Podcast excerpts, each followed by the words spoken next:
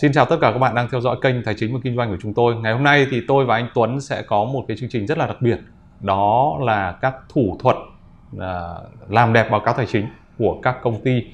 Thì à, chúng ta thấy rằng là tại sao chúng ta lại có cái chương trình này? À, bởi lẽ rằng là năm nay đầu năm 2022 này là chúng ta kỷ niệm tròn 20 năm anh Tuấn ạ. Vâng. Một cái sự kiện đó là sự kiện phá sản à, lớn nhất trong lịch sử nước Mỹ ở thời điểm đó đó là sự phá sản của một công ty à, có tên là Enron. Vâng. Đấy. Và khi cái sự kiện phá sản của Enron à, xảy ra thì à, Ủy ban chứng khoán Mỹ à, đã cử à, các cái à, cơ quan chức năng vào điều tra và họ phát hiện ra rằng là Enron trong nhiều năm họ à, dùng các cái thủ thuật để à, làm đẹp báo Ừ. cáo tài chính của mình che giấu cái tình trạng tồi tệ của mình và à, từ đó thì đẩy giá cổ phiếu thế nhưng mà giá cổ phiếu sau cái sự kiện này thì nó trở về con số không rất là nhanh chóng anh Tuấn Vâng. Đấy. Thế thì à, với cái sự kiện này tại sao chúng ta lại có vào ngày hôm nay? À, bởi lẽ là hôm nay là ngày à, gần cuối tháng 3 rồi Vâng. và à, thời điểm cuối tháng 3 ở Việt Nam mình thì nó là cái thời điểm mà à, chuẩn bị các à, công ty chuẩn bị công bố cái báo cáo tài chính năm à, Vâng. 2021 đã được kiểm toán anh Vâng. Tuấn. Mà chúng ta học lại những cái bài học từ những cái sự kiện lịch sử như thế này và chúng ta à, sẽ được à, trao đổi được phân tích các cái thủ thuật ừ, à, rất là cụ thể Vâng. mà Enron áp dụng thì chúng ta có thể à, có được cái nhìn nhận và có những cái bài học à, rất là xác đáng khi mà chúng ta à, đánh giá các cái báo cáo tài chính cũng như là à, ra các quyết định liên quan đến à, đầu tư liên quan đến à, tài chính cá nhân của bản thân mỗi người Đấy và trước khi ờ, khi mà chúng tôi đi vào cái việc mà phân tích và đánh giá các cái um, thủ thuật một cách chi tiết thì xin mời tất cả các bạn theo dõi ờ, một phóng sự vắn tắt về sự kiện Enron của chúng tôi.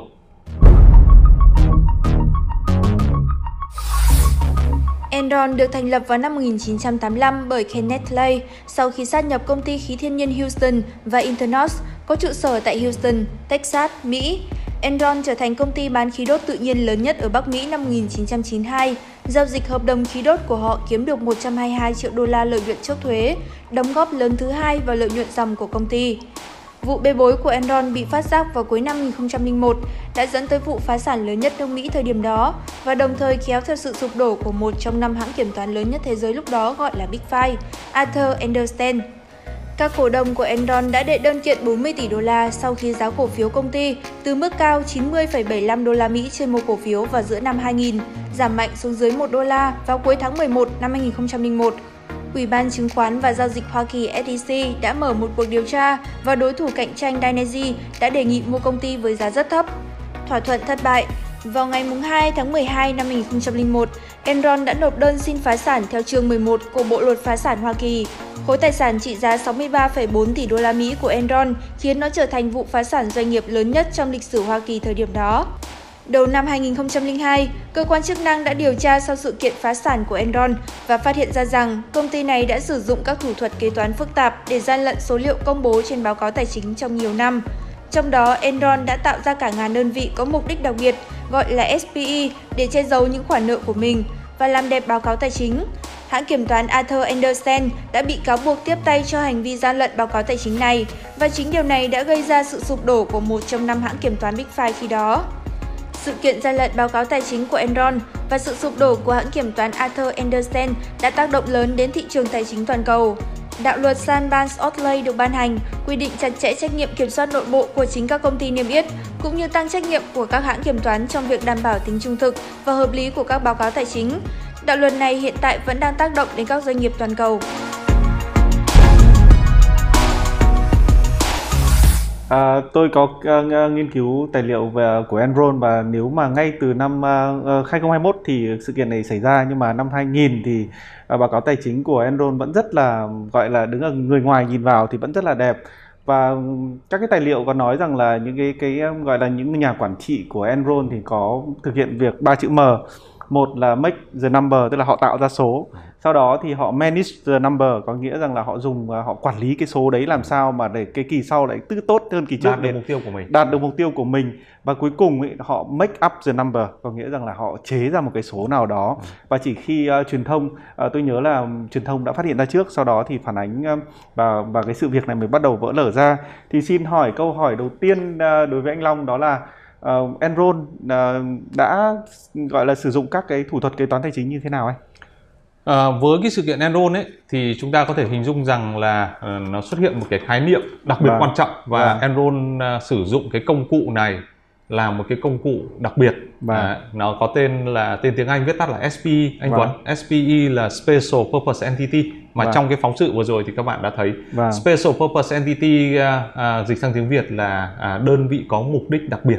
Và À, nhưng mà nếu mà tôi uh, có thể dùng cái ngôn ngữ có thể dân dã hơn thì có thể gọi là công ty sân sau được không anh Long? à, nó nó là dạng như vậy và chúng Vâng. ta phải hiểu đơn vị có mục đích đặc biệt là một cái công ty Vâng. mà Enron tạo ra Vâng. Đấy, mà Enron tạo ra và cái công ty này thì nó phải không có cái liên hệ về mặt sở hữu với Enron Vâng. bởi vì nếu liên hệ sở hữu thì à, về nguyên tắc căn bản nhất của báo cáo tài chính là nó sẽ hợp nhất lên trên Enron nhưng Vâng. không có liên hệ gì về sở hữu và cái công ty này nó sinh ra không phải để kinh doanh Vâng. mà gọi là có mục đích đặc biệt tức là mục đích để à, gọi là cook the book đấy tức là Vâng. chế báo cáo tài chính à, của Enron à, và chúng ta có thể gọi à, rất nhiều tên khác nhau như là Cell Company tức là công ty vỏ bọc Vâng. rồi à, công ty sân sau như anh Tuấn vừa nói Vâng. đấy Thế thì ờ, có thể anh Long chia sẻ giúp tôi và các khán giả của tài chính kinh doanh.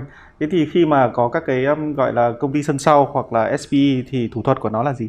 À, bây giờ tôi sẽ minh họa cho mọi người hình dung xem là Enron sử dụng các cái đơn vị có mục đích đặc biệt này à, như thế nào Vâng. à, và dùng cách nào để mà ba chữ M của anh Tuấn đấy Vâng. tức là make up đấy Vâng. manage ấy, tức là để tạo ra những cái con số đẹp trên báo cáo tài chính và chúng ta thấy rằng là chúng ta có uh, Enron ở đây chúng ta ở đây là Enron này à, tôi sẽ vẽ ở trên màn hình ở đây Vâng. Đấy, và Enron à, tạo ra các cái SPE, SPE Đấy, tức là các đơn vị mục đích đặc biệt mà các bạn biết là số lượng SPE của Enron tạo ra là bao nhiêu không? Anh Tuấn có biết con số?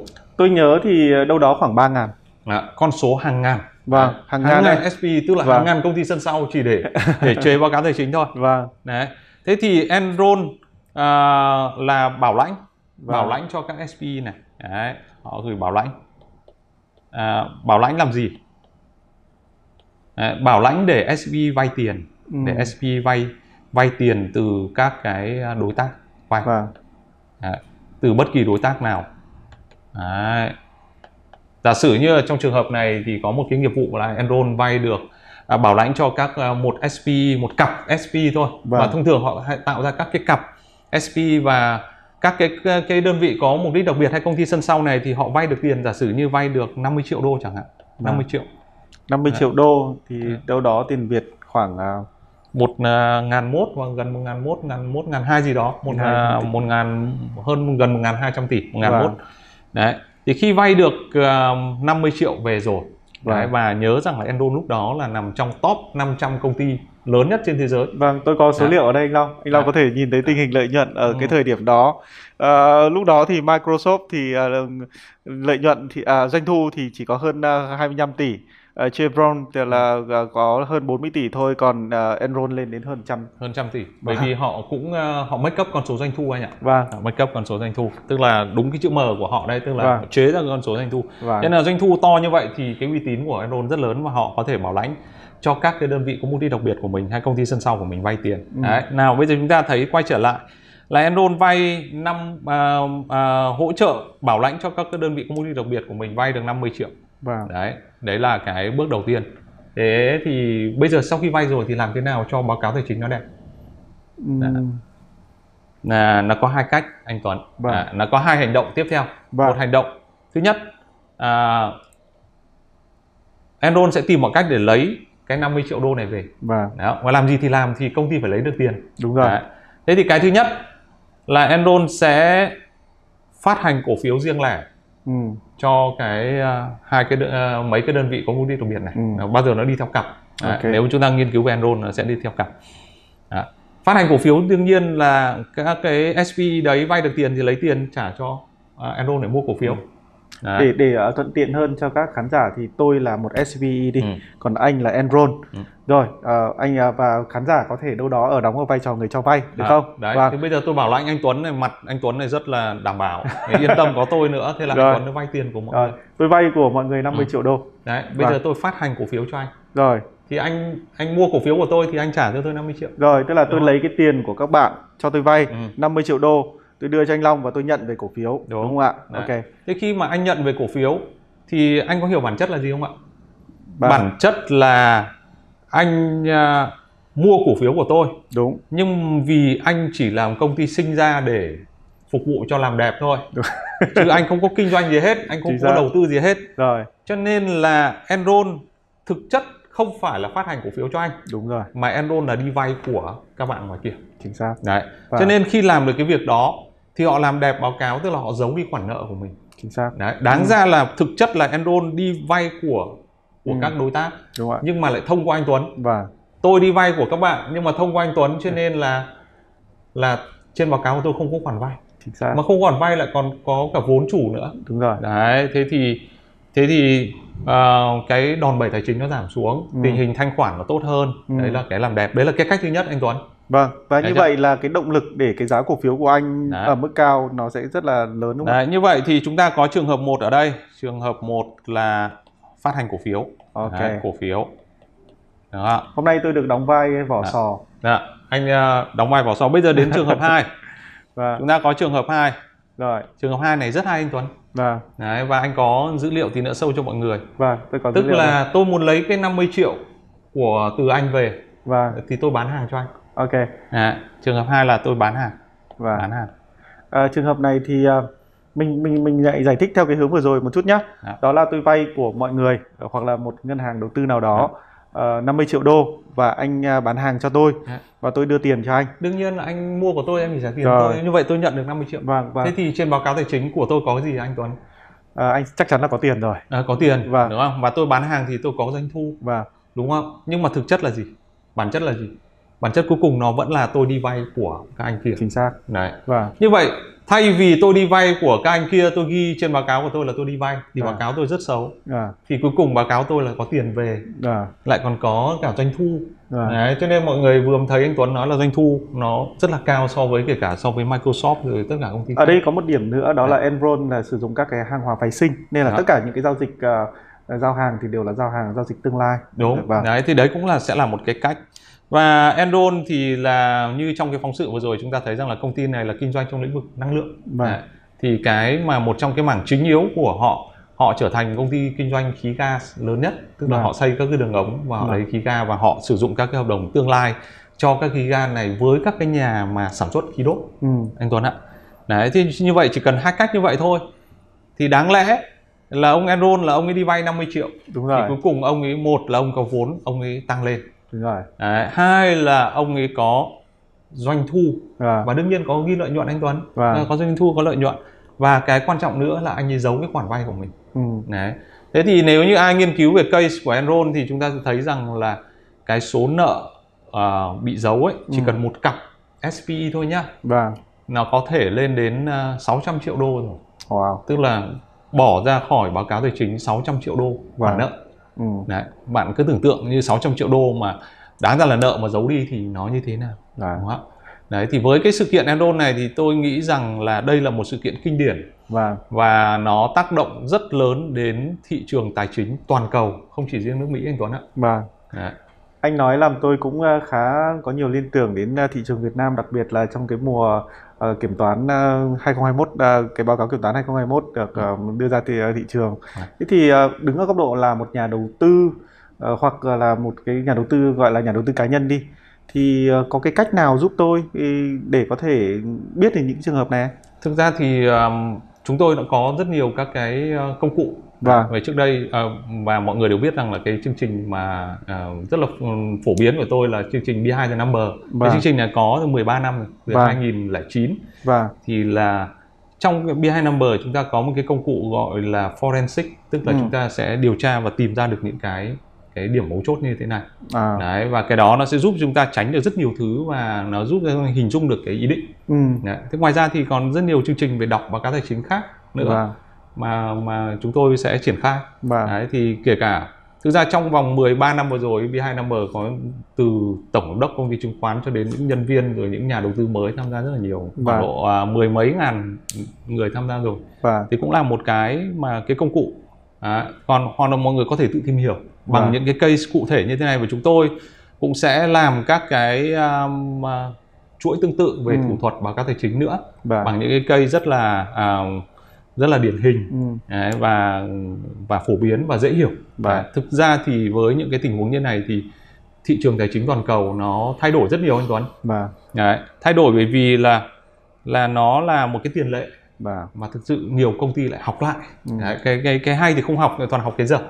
Tôi Đấy. thấy vâng, à, qua cái ví dụ rất là nhỏ này thôi thì tôi thấy đầu tư à, nếu mà đầu tư đúng nghĩa không hề đơn giản đâu. Ừ. Kể cả chúng ta nếu mà là một à, cái người phân tích mà chúng ta chỉ giới hạn chúng ta à, nhìn vào cái báo cáo tài chính à, kể cả đã ví dụ như của Enron đã được một trong à, top 5 đúng không anh? Trong năm, À, hồi đó là công ty ngày xưa gọi là Big Five, bây giờ Vâng. là Big Four. Và thời đó là hồi đó là tôi mới đi làm là tôi nhớ là bạn bè tôi cũng làm cho Big Five tức là cái À. công ty bị sụp đổ Vâng. là công ty Arthur Andersen. Vâng. Đấy, à, một trong năm hãng kiểm toán lớn nhất thế giới vào thời điểm đó là Arthur Andersen là bị sụp đổ Vâng. ngay sau cái sự kiện Enron này và phải bị cáo buộc là chịu trách nhiệm về cái gian lận của cái cái cái việc làm đẹp của báo cáo tài chính của Enron.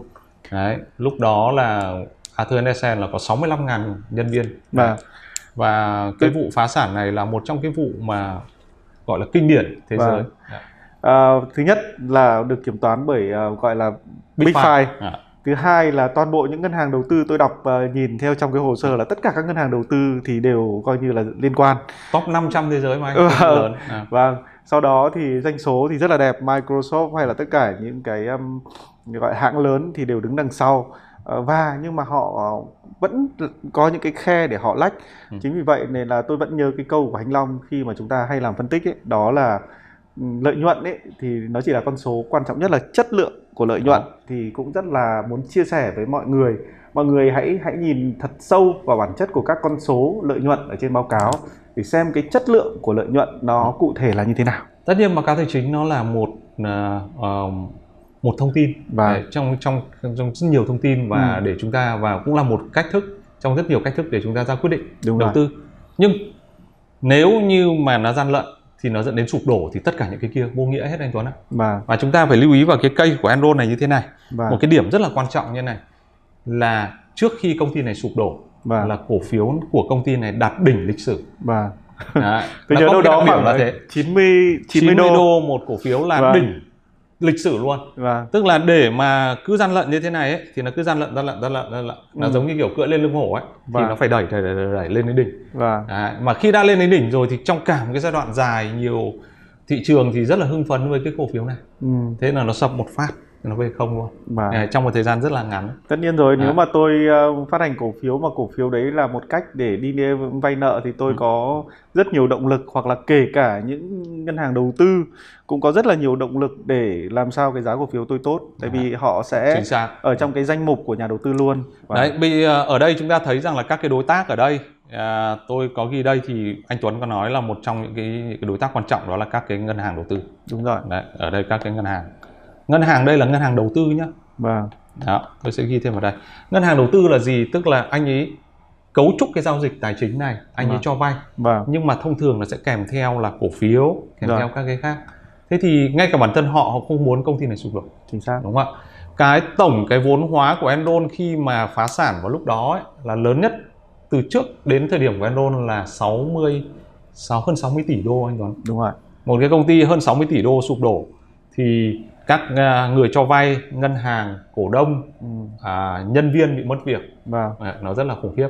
Và một cái nữa mà nó ảnh hưởng đến tận bây giờ đó là khi đó nước Mỹ ban hành ngay lập tức cái đạo luật tên là Sarbanes-Oxley ừ, À, đạo luật Sarbanes-Oxley để kiểm soát các hoạt động của công ty đại chúng và và vai trò của các cái hãng kiểm toán. Đúng rồi. Và nó ảnh hưởng đến toàn thế giới ảnh hưởng cả Việt Nam. À, các bạn cứ tưởng tượng rằng là các ngân hàng Việt Nam ví dụ anh Tuấn hay giao dịch ngày xưa giao dịch ngoại hối. Và anh mà giao dịch với các ngân hàng của Mỹ ừ, ngoại hối mà liên quan đến ngân hàng của Mỹ lập tức là nó sẽ bắt ngân hàng của anh có một cái form là yêu cầu rằng là ngân hàng Anh phải tuân thủ luật Sarbanes-Oxley và các cái thủ tục kiểm soát đặc biệt là kiểm soát về gian lận kiểm soát về phòng chống rửa tiền là anh phải tuân thủ. Còn nếu không anh dừng anh không được phép giao dịch với một ngân hàng bị nó ảnh hưởng đến như vậy tức là ảnh hưởng đến từng giao dịch nhỏ và đến bây giờ uh, cái đạo luật nó nó vẫn còn hiện hữu. Đấy, thì uh, cái cái tình huống này là một trong những tình huống kinh điển trong lịch sử thị trường uh, tài chính toàn cầu. Đấy, nhưng nó sẽ là một cái bài học mà tôi nghĩ rằng là chúng ta có thể quan sát. Chúng ta sẽ thấy rằng là trên thị trường là tại sao uh, có những công ty mà toàn bán hàng cho các cái đơn vị mà nhìn đơn vị là cũng biết là sân sau rồi. Đấy, hay là phát hành cổ phiếu cho những đơn vị này ừ. thì chúng ta phải rất là để ý vâng. để thực chất của nó là gì. Thì với Enron nó sẽ là một cái bài học tốt cho chúng ta. Vâng. và chúng tôi sẽ uh, tiếp tục làm các cái chuỗi chương trình tương tự nữa. Uh, và hy vọng rằng là nó sẽ mang lại những điều có ích cho các bạn. Thế còn uh, với clip này thì các bạn uh, hãy cho chia sẻ thêm kinh nghiệm của mình với cái, cái tình huống của Enron. Rồi uh, à, đưa ra những cái bài học tương tự chẳng hạn chúng ta vâng. chia sẻ những cái bài học để mọi người đều có thể nhìn thấy và mọi người à, à, tư duy một cách à, tích cực nhất là chúng ta có thêm thông tin để chúng ta ra các quyết định của mình vâng. và rất là cảm ơn các bạn đã theo dõi chương trình à, của chúng tôi ngày hôm nay